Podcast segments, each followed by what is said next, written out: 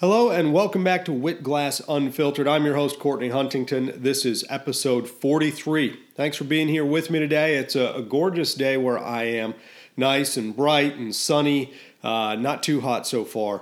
And um, I hope that uh, the day that you're having has gotten off to as good a start as my day has. Uh, right now, I am really excited about having the opportunity to talk to you about the new movie Wonder Woman.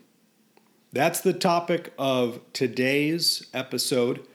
And as you know, here at WitGlass, what I'm interested in is the intersection of technology and stories and storytelling, literature, art, politics. I am interested in how all of these things intersect to build culture, and I am particularly interested in the the storytelling that is inherent in each of these. So, for example, technology has a purpose, and generally, it is the person who tells the best story about their technology that does the best marketing and sells the most of their product. But even going a level deeper than that, it's not just the story that we tell about the technology we're building so that people will buy it that I'm interested in, but I'm interested in the story behind the product.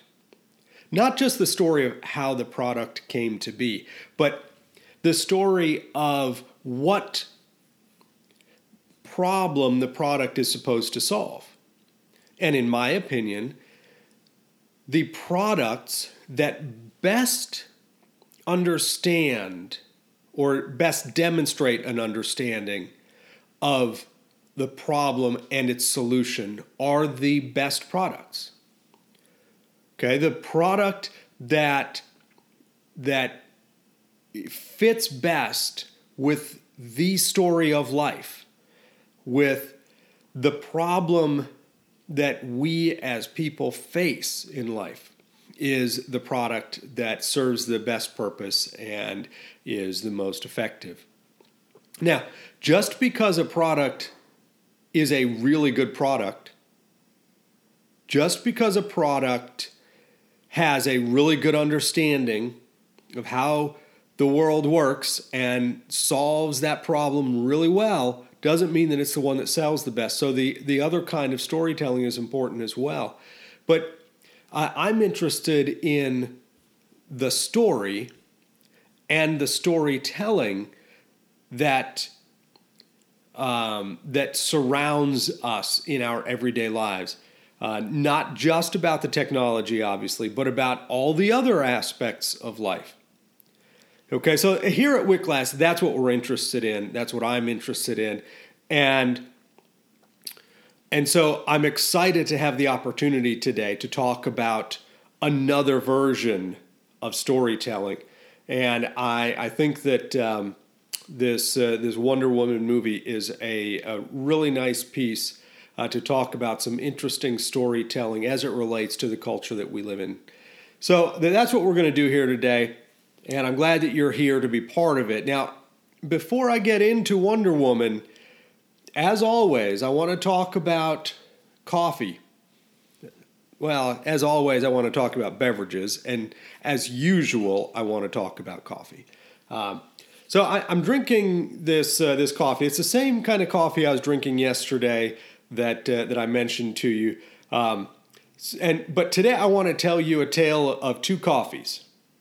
The one I'm drinking today is the new one I mentioned that has this deep, rich, caramelly uh, flavor, and I've really, really been enjoying it since uh, since we opened it and and started using it. I just took a sip. It's delicious. I'm drinking it again out of my Contigo Auto Seal um, Aria mug, um, which is fantastic. Uh, but the coffee's great, and this coffee is uh, a Trader Joe's coffee. Uh, it's their fair trade organic Bolivian blend. And uh, and so this is the new one that I was mentioning to you that is so good, and I think it's even better than the other one we were using from Trader Joe's that that I discovered and, and thought was really good. Um, it is the the new one is the this organic Bolivian blend, and the reason it's better is simply that the flavor is richer. It's a little richer, a little deeper, a little smoother. Um, it has a, a, little bit more complexity to it, and so it, it's fantastic. Um, the old one was their organic fair trade shade grown Ethiopian, which is a, a Yirgacheffe coffee, and it's really good too. Um, but it's not quite as rich not quite as deep, not quite as complex. And, and I can see how um, over time we'll use both of them. Uh, you know, just to, depending on, excuse me, on you know, sort of how we're feeling at the time. Having exactly the same kind of coffee day after day after day gets a little old. It's nice to have some variety. So I can definitely see us uh, drinking both of these moving forward. And of course, we'll we'll drink others as well. There's lots of great coffee in the world, and so we'll mix others in. But I suspect, partly because of the price point and partly because of the quality, we'll be using these uh, fairly regularly. Uh, so again, that's the uh, organic Bolivian blend from Trader Joe's and the uh, shade grown Ethiopian from Trader Joe's. So if you happen to have a Trader Joe's in your area, uh, check them out. I'm not sponsored in any way by Trader Joe's. Uh, if I were, you know, I'd tell you. Um, but my, my interest is just to pass along things that uh, that that I think are cool, that I think are are good, and uh, and let you uh, enjoy them, uh, hopefully as much as I do. Um, so if if you have a Trader Joe's in your area, make sure that you uh, check out these two coffees. They're they're great. I've drunk both of them before um, with you know with a with a regular drip style. Um, I've I've used them both in a standard, you know, 12, 10 or 12 cup uh, coffee maker, which of course is a drip style. I've um, had both of them using the Keurig and the Solofill grinder that I've told you about that puts out the um, you know, basically the right amount of grounds for the, the small cup uh, for the Keurig, and we'd use those reusable uh, metal filters.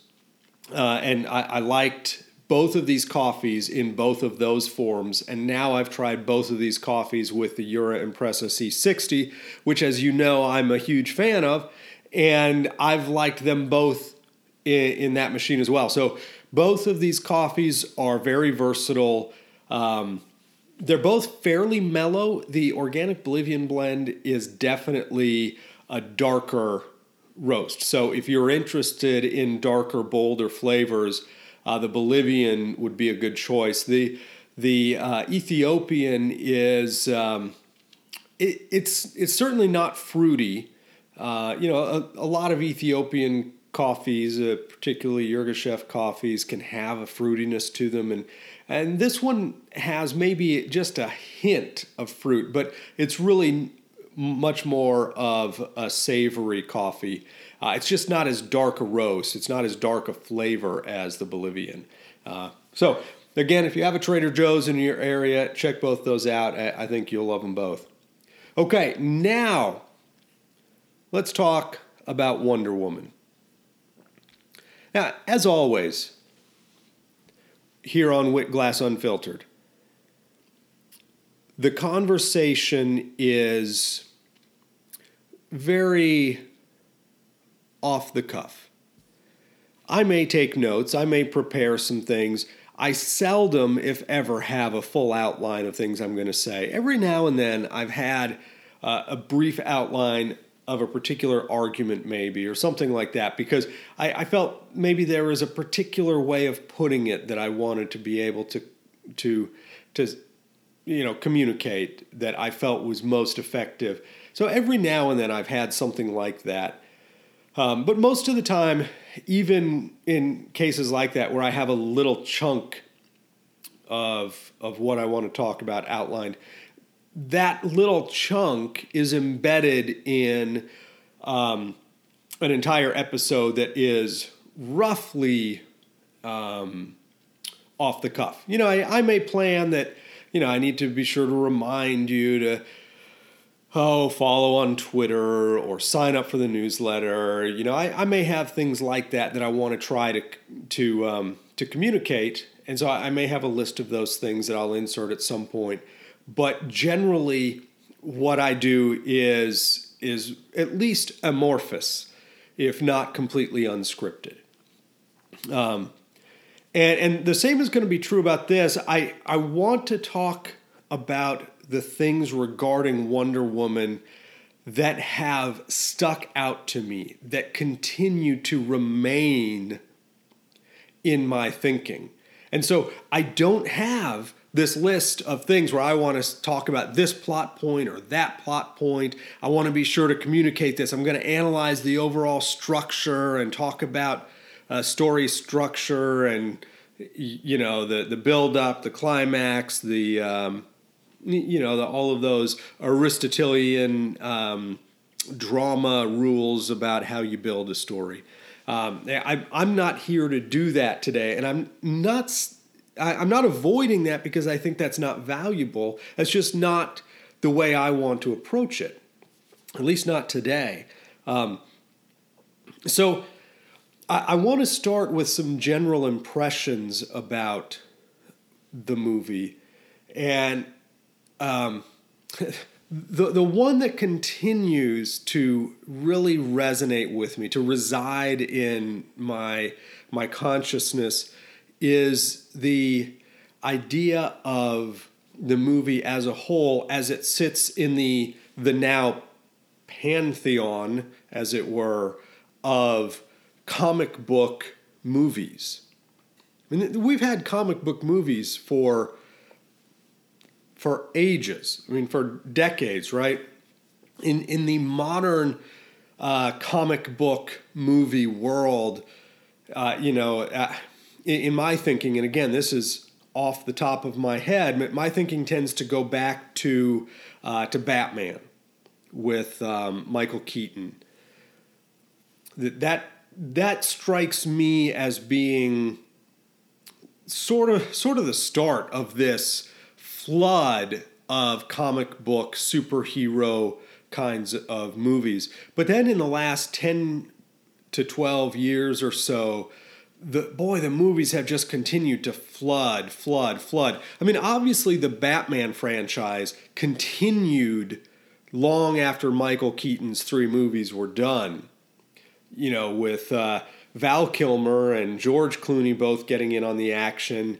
Um, and then of course the uh, the Christian Bale three series um, movie franchise, uh, you know, that Christopher Nolan did. Uh, so Batman has been basically um, uninterrupted in its production for 20 years. But on top of that, you've got Spider Man movies, and I, I forget now how many Spider Man movies there are. If you count uh, the new one that's about to come out, if you count the Avengers Civil War, if you count um, the Garfield um, Spider Man movies, of which I think there were two, uh, and the Tobey Maguire movies, well, what are we up to? Seven, eight, nine movies now in, in 15 years. Um, Again, don't write me about it. Don't quote me on it. Um, I mean, if, if you want to write me about it and remind me of what they are, that, that's fine. But of course, any of us can look them up on IMDb or Wikipedia and, and see what they are. And my point is not to is not to talk about it, the exact number, but just to say there are a lot.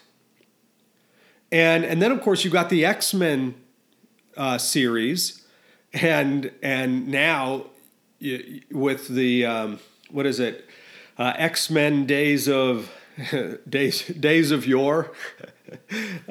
um, you're going back to the young X Men prequels to the the original X Men movie that came out 15 years or so ago, and and all the Wolverine movies. So. Uh, and then, of course, you got the whole Marvel universe that has been building now with Iron Man and Captain America, and and who knows how far it's going to go. Ant Man. Um, you've got all of these superhero type movies and TV shows with Marvel's Agents of S.H.I.E.L.D. going on, and the Arrow series, and The Flash. Excuse me. All of these superhero movies and TV shows um, have been around for years and years, and now they've been growing. Partly, I think, because the technology, the film technology, allows us to represent in a visual motion picture form the kinds of feats that we couldn't really represent very well um, in live action uh, filming until recently because of how far advanced CGI has gotten now. Uh, so there's this plethora, and it's building, building, building. And one of my first thoughts about um, about Wonder Woman as I was watching it the first time was this idea that we all need heroes. We all need heroes. Um, we all want to be heroes, but we all know that we're not heroes. And it's it's that idea uh, that I think drives us to be so interested in superhero movies. Uh, we want to see heroes. We want to believe that there is something greater than ourselves because we look at ourselves and see how insufficient we are for our own salvation. And I don't just mean that term salvation in terms of ultimate salvation, saving our souls, but I mean that in terms of our salvation in this world protection from danger, from injury, from attack. We find in ourselves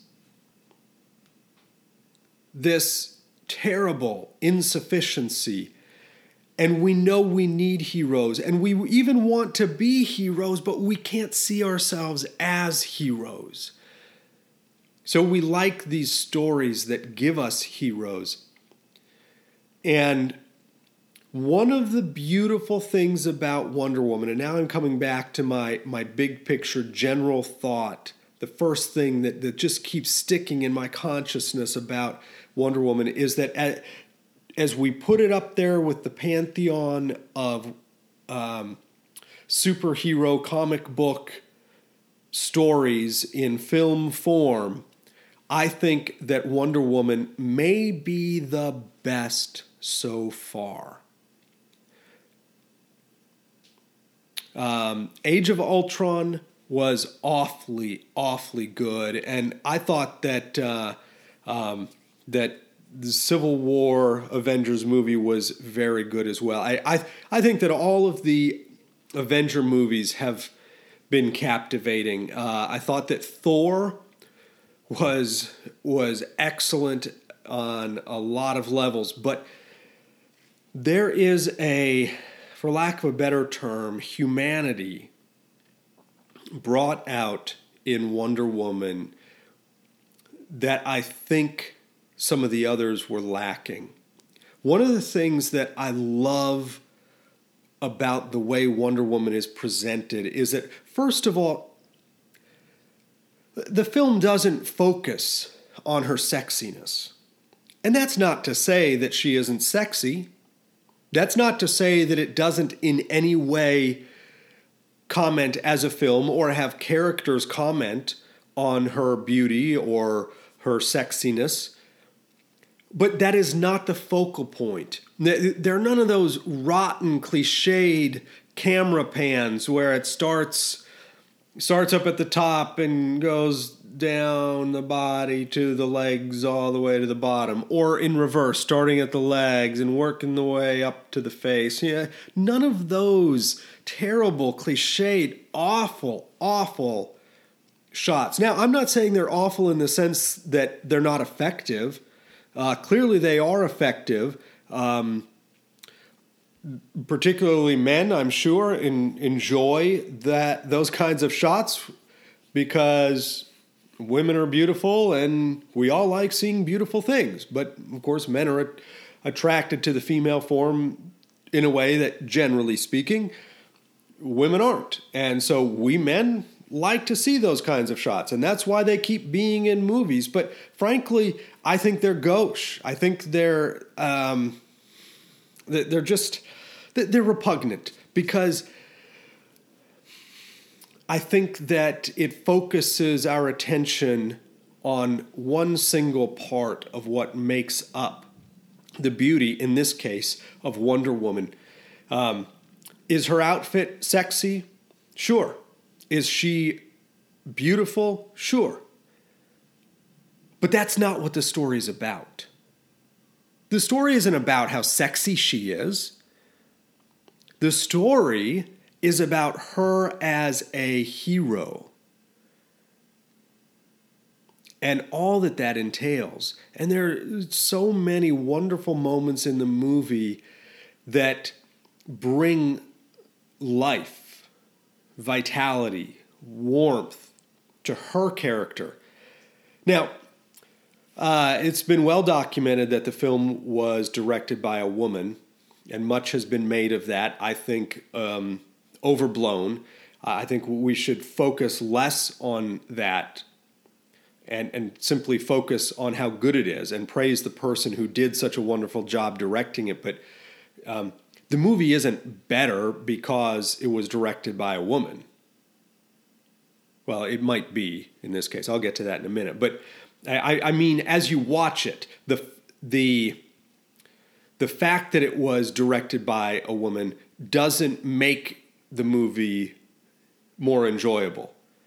When I, when I, I don't think I'm saying this very well. So let me try a, another way. Um, when I went to see the movie, I don't think that I knew that it was directed by a woman.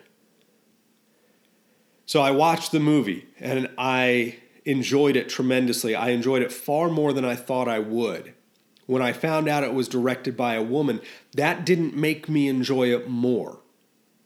I didn't suddenly enjoy it more because, oh, it was directed by a woman.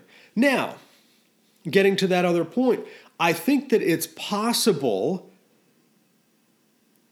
that the movie was more enjoyable or had those extra layers of warmth because it was directed by a woman. And so, a movie about a woman that could have been all about her sexiness and could have had her basically looking like um, a glorified Bond girl. Um, instead, focused on her character in a larger way, not focusing so much on the external appearance. So it is possible that the fact it was directed by a woman made the film more enjoyable because instead of focusing on her sexiness, it it focused on her uh, her overall beauty, her overall character. Um, but the fact that it was directed by a woman isn't really that significant in any other way. Not as far as I'm concerned. Either it was well done or it wasn't, and in this case, it was well done. Um, and and of course, the performances by the actors and actresses uh, were were just wonderful. There were so many great moments when the Chris Pine character, um, he he just he brought some real life warmth, and and I know I keep saying that word. Um, I, I, apologize. I'm I'm struggling to find my adjectives here, but um, he brought such reality to the character. Um, I mean, the, for me, the finest moment, uh, and I don't know if this was his idea or the director's idea or the writer's idea or all of them collaborating. But at, at the climax, at the moment when he does his part as the hero of the film, and he takes the airplane up and he is going up, up, up, higher and higher and higher. And he gets to the level at which he thinks, now, now I'm high enough. I'm far enough away. I'm to do this. And he pulls out his gun to shoot the compartment and blow the whole thing up so that this toxin is burned up because it's hydrogen based and so it'll burn. And he's about to pull the trigger and he pauses. And it, it's as if you can see in his face that he's wondering Am I, am I really doing this? Am I going to do this? And he pauses there and you can see the humanity in his face, the, the brief moment of hesitation, knowing that this is his end and that he is ending himself for the sake of others so that their end will not come. And the way he takes that deep breath and closes his eyes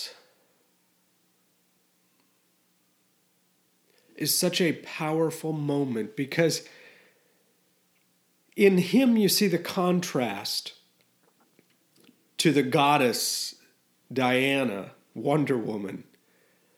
In him you see a human hero. And he was someone who claimed throughout the film that he was not the hero. And yet here he is in those moments, giving himself up over and over, denying he's a hero, talking about how small and insignificant he is. I mean, yeah, of course, he's got his moments where he's a little blustery and, you know, defensive of his, his character and his worth, like all of us. But he's constantly saying he's not the hero, and yet at the end, he is. Now, he's not the hero of the movie. He was the hero of that situation. He was the hero of that moment, of that little part of the entire story. But you, you see, that is part of what makes the movie so wonderful is that while it shows us, on the one hand, the hero that we all need in Wonder Woman, the goddess, it also shows us the hero of the everyday. The hero that we all can be in our little parts of the story. The little tiny fraction of the overall story being told in this world. The everyday moments that we face day after day. That Chris Pine character, Steve, he is the hero that you and I can be, though he may not be the hero that Wonder Woman is. And in the film, they even captured this when he says to her, when he's getting ready to get on the plane, he says, uh, I can save today, you can save the world. And to me, that is part of what makes Wonder Woman so wonderful is that you have the everyday heroes represented and represented strongly and favorably showing that you and I, the everyday people, can also be heroes of the everyday. And it's our job to do that when we're called upon. And so I, I thought that Wonder Woman was the, uh, a delightful film that brought in uh, so much warmth, and the characters were so much more complex, I thought than um, than you see. Now it could just be that that the the Marvel universe that those films are beginning to feel uh, comfortable, um, so that we we know what to expect from the characters, so they don't feel quite as complex to us. Um, but I, I went back after seeing Wonder Woman, and I hadn't watched any of the the more recent DC comics films uh, about Superman or or the the recent Batman with Ben Affleck, and so I went back and watched, and I didn't get any of the same level of warmth from those films. Uh, you know, with Wonder Woman, you had great explosions and effects and battles, um, but they didn't feel as grand most of the time, and I think that that lent them a, um, a reality that you didn't see in some of the others. Um, all right, thanks so much for being with me today for this episode about Wonder Woman. I'm so glad that you joined me. Thank you so much for coming back episode after episode. If you're enjoying it, please tell your friends, tell your family. You can share uh, share the podcast and the website on Twitter. You can share it on Facebook. You can share it on any of the the places that you like to share stuff. And um, please visit the website at wit.glass. That's wit.glass. It's that easy. That's all you have to type into your browser. W I T dot G L A S S. Wit glass. And uh, you can email me if you want to get in touch with me at halfwit at wit.glass. That's H A L F W I T at wit dot glass. Pretty soon, the website should have a suggestion box, um, some sort of account that you can log into uh, in order to change preferences uh, in terms of communications and in order to be able to make suggestions. So, got lots of cool things coming on the website, and uh, I've got some um, some potential conversations with others coming up hopefully soon, maybe as soon as next week. And, uh, and I'm just so glad that you've been here to share this with me. We're already at episode 43. Before long, we'll be at episode 50, and uh, the sky's the limit. Thanks, and have a great day.